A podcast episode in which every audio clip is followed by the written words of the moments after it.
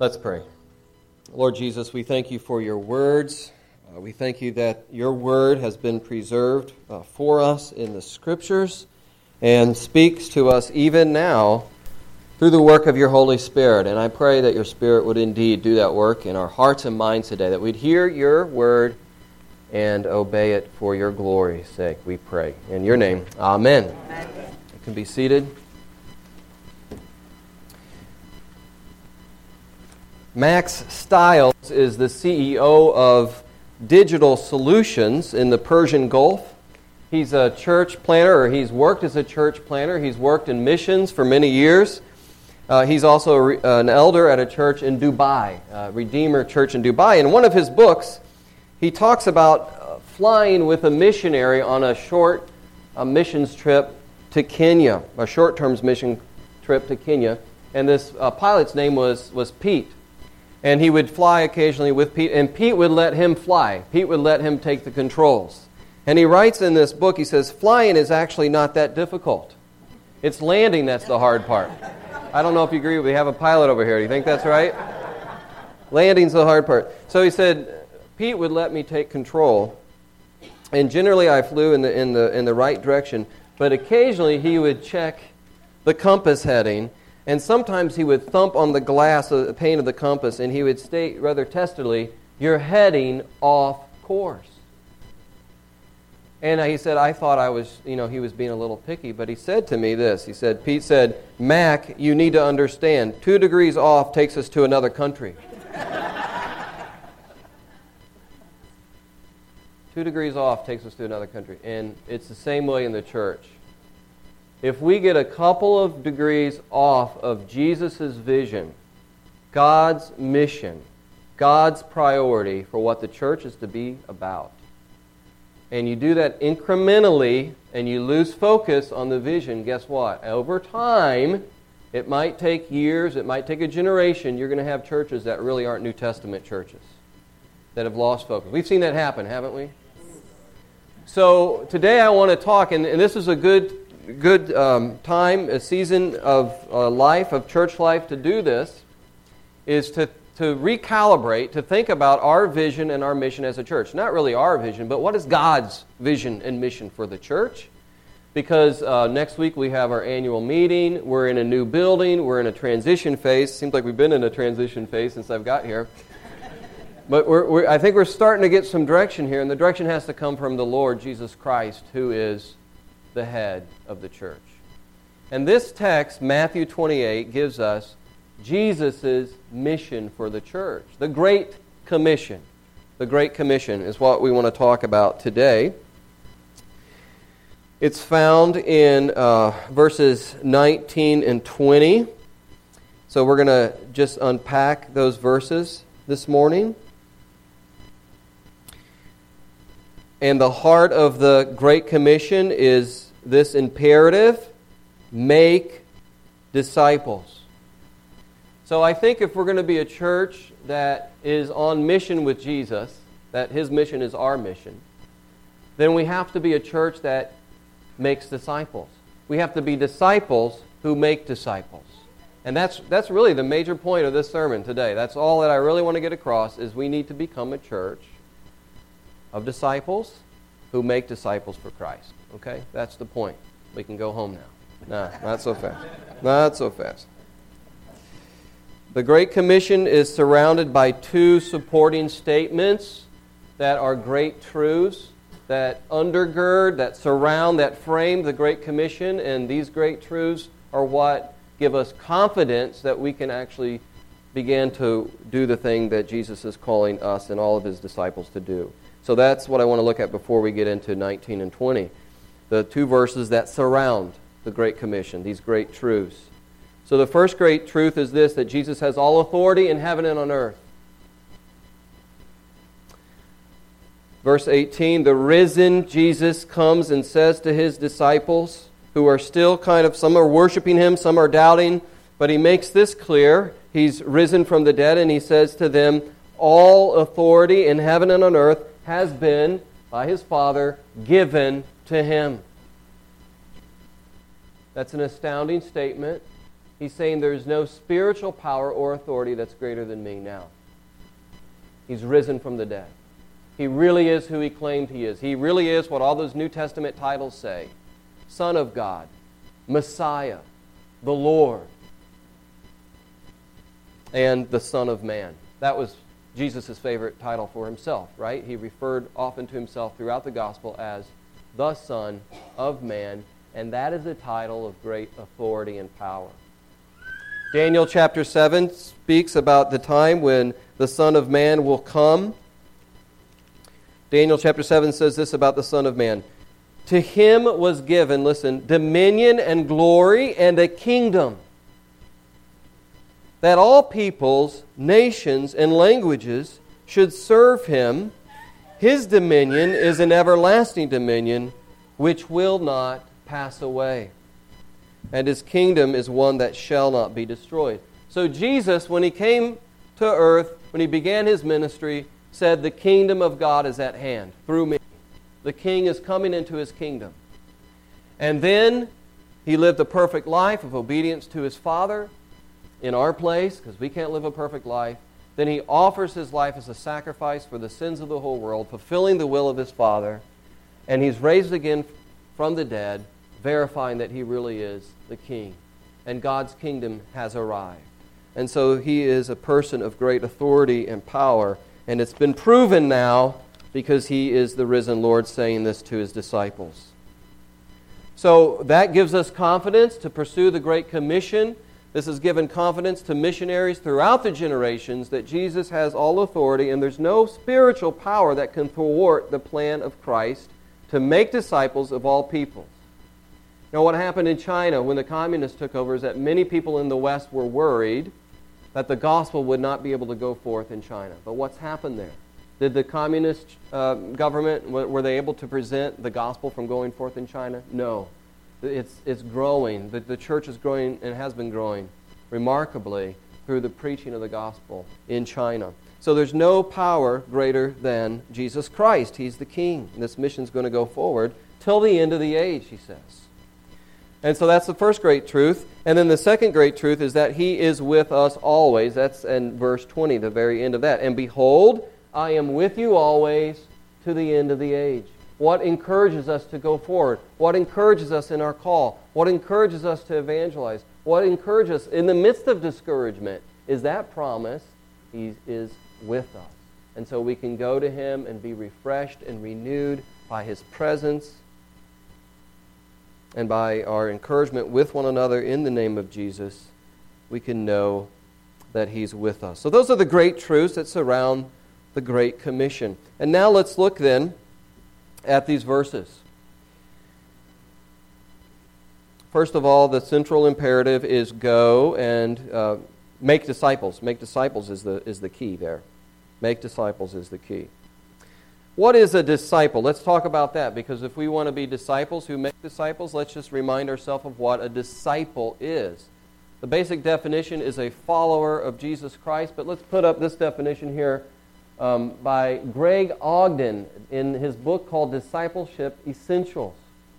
He says this A disciple is someone who responds in faith and obedience to the gracious call to follow Jesus Christ. Being a disciple is a lifelong process of dying to self while allowing Jesus Christ to come alive in us. So being disciples doesn't start really with us so much as it starts with Jesus' call to us. And there's two words that are life changing, world changing words of Jesus Christ follow me. Follow me. He said it to the disciples who were fishermen. They were engaged in their father's business, they were concerned about the fishing industry and their, and their boats. And he says to them, he comes to them with great, must have been great power and love and compassion, follow me. And they left everything to follow him. He said it to Matthew. Remember Matthew, the tax collector, at his booth doing his duty? Follow me. So that's where it starts, and that's where it starts for all of us in this room. And I wonder if you can remember a time in your life when you heard Jesus say to you, Follow me. Maybe a season Can you remember that time? And Jesus continually, I think, says that because it is a lifelong process. Follow me. He doesn't tell us where he's taking us. He just says, Come along, and it's going to be an adventure. And that's what the disciples had the adventure of a life, and they did something that had great eternal significance. So that's a disciple. Now, in Jesus' day, there were rabbis and disciples in the first century, and the, the, the disciples uh, were taught by their rabbi, but but not kind of like this so much as where you meet together in kind of a lecture hall or, or, or church and you're lectured for a week or for an hour or so throughout the week and then you go on your daily business. No, the disciples of rabbis followed around their rabbi throughout the day. It was a personal relationship. The information was conveyed, and it was conveyed again and again and again. And they saw in Jesus, these disciples saw the, the truth of what he was teaching embodied in his very life and they wanted to imitate his life because of that. And, and, and there was a transformation that happened through that personal relationship. It wasn't just information, it was a personal connection. I want you to think about teachers who have most influenced you. Can you think of a teacher in your life that really had a profound influence in your life? Anybody got a mental image or a name? Probably there was some sort of personal connection that they made with you. Maybe it was just a remark that uh, in, in, in, in class or after class, but, but maybe there was something even deeper. I had a ninth grade American history teacher named Mr. Lilly, and he taught American history with great passion. And um, I still remember some of the assignments that he gave us and some of the texts that he read out loud and, and, and how that kind of started to stir my interest in history. But Mr. Lilly was also a trumpet player, and I was a trumpet player. And he knew that I was a trumpet player, and he said to me, he had his jazz band, and he said, Why don't you stay after class and I'll give you some lessons? So he started to take me under his wing. And then he let me go to some of his uh, jazz concerts, Dixieland Jazz. And I traveled around with him for a while. And then one time, uh, I was at my grandparents' small church, a small Baptist church, Star Hope Baptist Church, and uh, he was there. I didn't really know that he was connected to that church. But he was there for some occasion, and he got up and he spoke from the Scriptures. And it was evident that he knew the Scriptures and that he loved Jesus Christ. So here was my teacher, he was a cultured kind of guy, a smart guy, and somebody who loved the Scripture. And for a season of my life, I wanted to be like Mr. Lilly because I had this personal connection. And that made a big difference. And I think some of the seeds were planted in my life from his influence that have shaped me even today. Now, that's just a drop in the bucket of what the disciple student relationship was like in the first century and the relationships that the disciples had with Jesus. They were influenced by him, they were taught by him, they wanted to internalize his teaching and imitate his life. So I think the first question for us is in order to be a disciple making church, are we, all of us, committed to being a disciple, to responding to Jesus' call? Follow me. Because our culture, the American culture, has a discipleship program. Do you know that? It's a really effective discipleship program. It comes through the media, it comes through a lot of other institutions. You know what the core curriculum is of the American cultural discipleship program? I, I, I read it today. I came across this list three P's power, pleasure, possessions. American culture is teaching us to, to build our life on power, pleasure, and possessions. And if you have those things, you've got what life is all about. Right? And Jesus said, no, not right. Because Jesus said, if you build your life on anything other than me, you're building your life on sand. And when the storm comes, when God's judgment comes, it's going to go. Going to go away. When the storms of life come, but mainly he's talking about the judgment of God. But even then, you begin to see how empty building your life on those things are. Now, you can use your power, you can use your abilities, of course, you can use your possessions for Jesus Christ, but if you're building your life on anything other than Him, according to Jesus, it's all going to wash away because none of it lasts. What lasts is our relationship with God and our relationship with other people. God and other people. That's what we are called to invest in. So Jesus says, Follow me, build your life on me, be my disciple. And then he calls us to be disciple, uh, makers. So let's look at that uh, passage of Scripture. Here he gives us kind of the, the program for making disciples. It involves three things going, baptizing, and teaching. Going, baptizing, and teaching. Now, again, this is to the original disciples, but it's also for their disciples and the disciples that come after them. It's for all generation of disciples until Jesus comes back again, because he says here, I'm with you always till the end of the age. The end of the age hasn't happened. This is Jesus' discipleship program, his mission program. So it involves going. You have to be intentional about this, he says. You can't stay in Jerusalem. You've got to go out and you got to look around you engage with people as you're going. That's another way of translating this. As you go, make disciples. Look for the people around you who you can encourage. Look for the people around you that you can evangelize and share the good news of Jesus Christ. Making disciples doesn't happen by accident. It doesn't happen by just having people come to church. It happens as we engage with one another with the intention of making disciples for Christ and growing together in our discipleship. We're in this together. So, what if we went about our days with this thought in mind? I was thinking about that this week, and I started to try to do this this week. What if I went throughout my day um, with this thought in mind? Lord, wherever I am, whoever I'm with, open my eyes to who might become your disciple. Or, who can I help grow in discipleship? Whoever I'm with, wherever I'm at.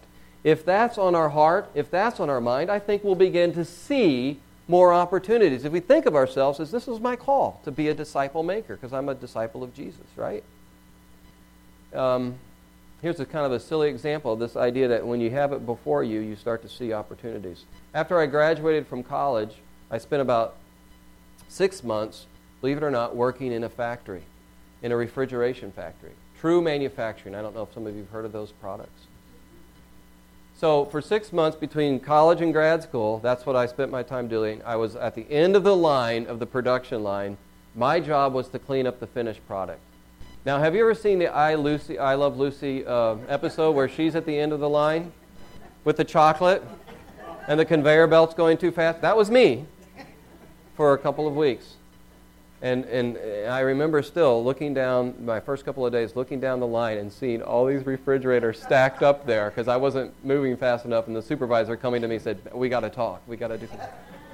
So I kicked it in gear and I figured it out, and, and, um, and that's what I did. Guess what? During that six months, everywhere I went, guess what I saw? True manufactured refrigerators.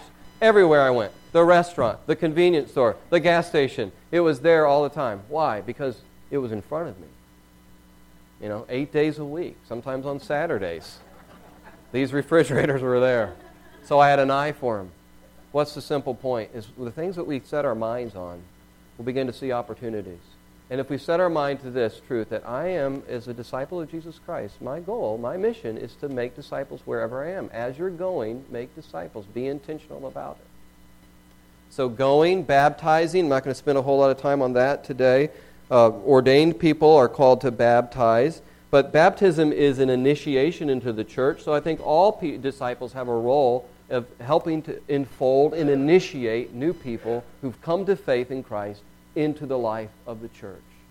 Notice that Jesus says, baptize them in the name of the Father, the Son, and the Holy Spirit. God is triune, and as we talked about last week, what are we to reflect as a congregation? The triune love of God in our life with one another. So when you initiate somebody into the life of the church, you're enfolding them into this community of love. And we all have a role to play in doing that. So going, you can say evangelism. Baptism is a type of enfolding. And then there's equipping. Equipping. Teaching them to obey everything that I have commanded you. Isn't that, a, remarkable statement that Jesus is saying here?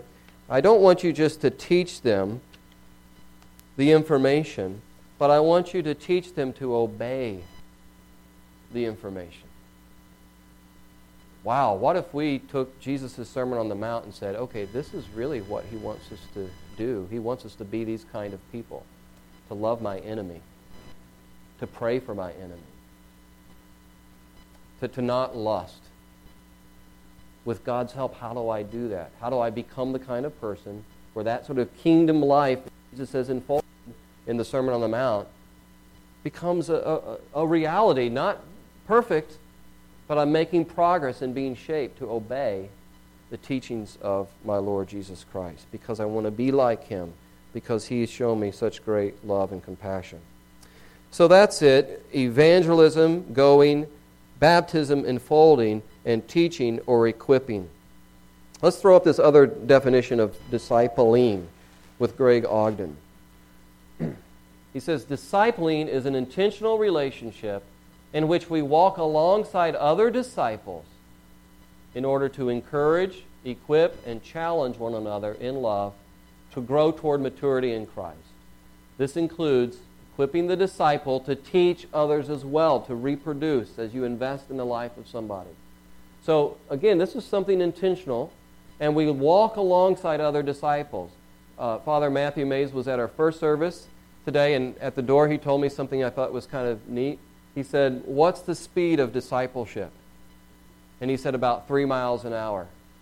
I said, Well, what do you mean? He said, Well, that's, how, that's about this average speed that it takes to walk alongside another person. Discipleship and evangelism about walking alongside another person to encourage, equip, and challenge them in love.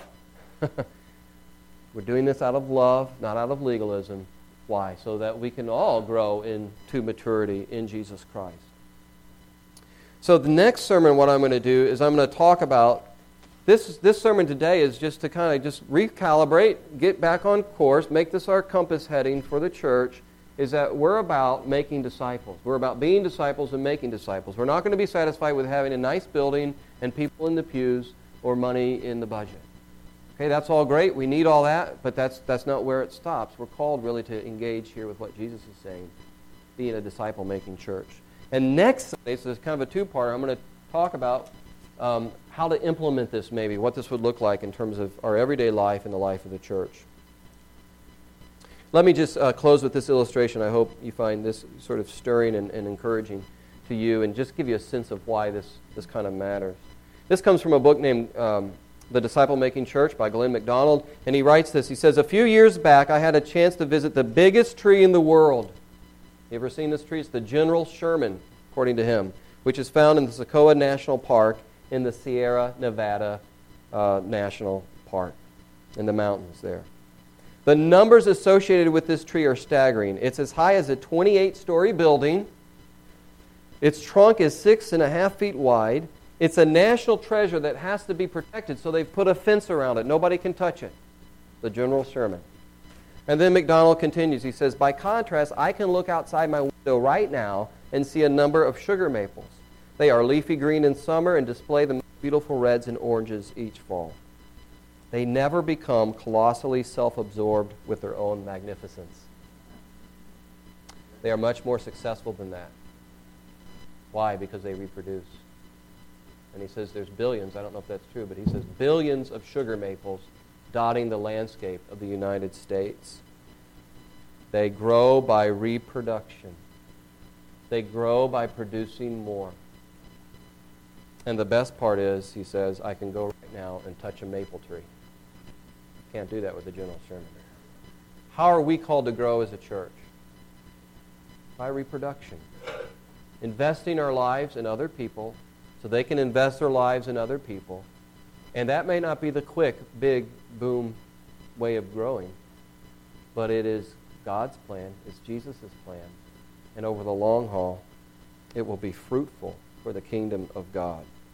We're to reproduce the truth and the life of God that we've received into other people, disciples who make other disciples. It's at the heart of the Great Commission. Okay, so next week we'll talk about what that might look like in the life of our church, in our everyday life. Okay? Let's pray.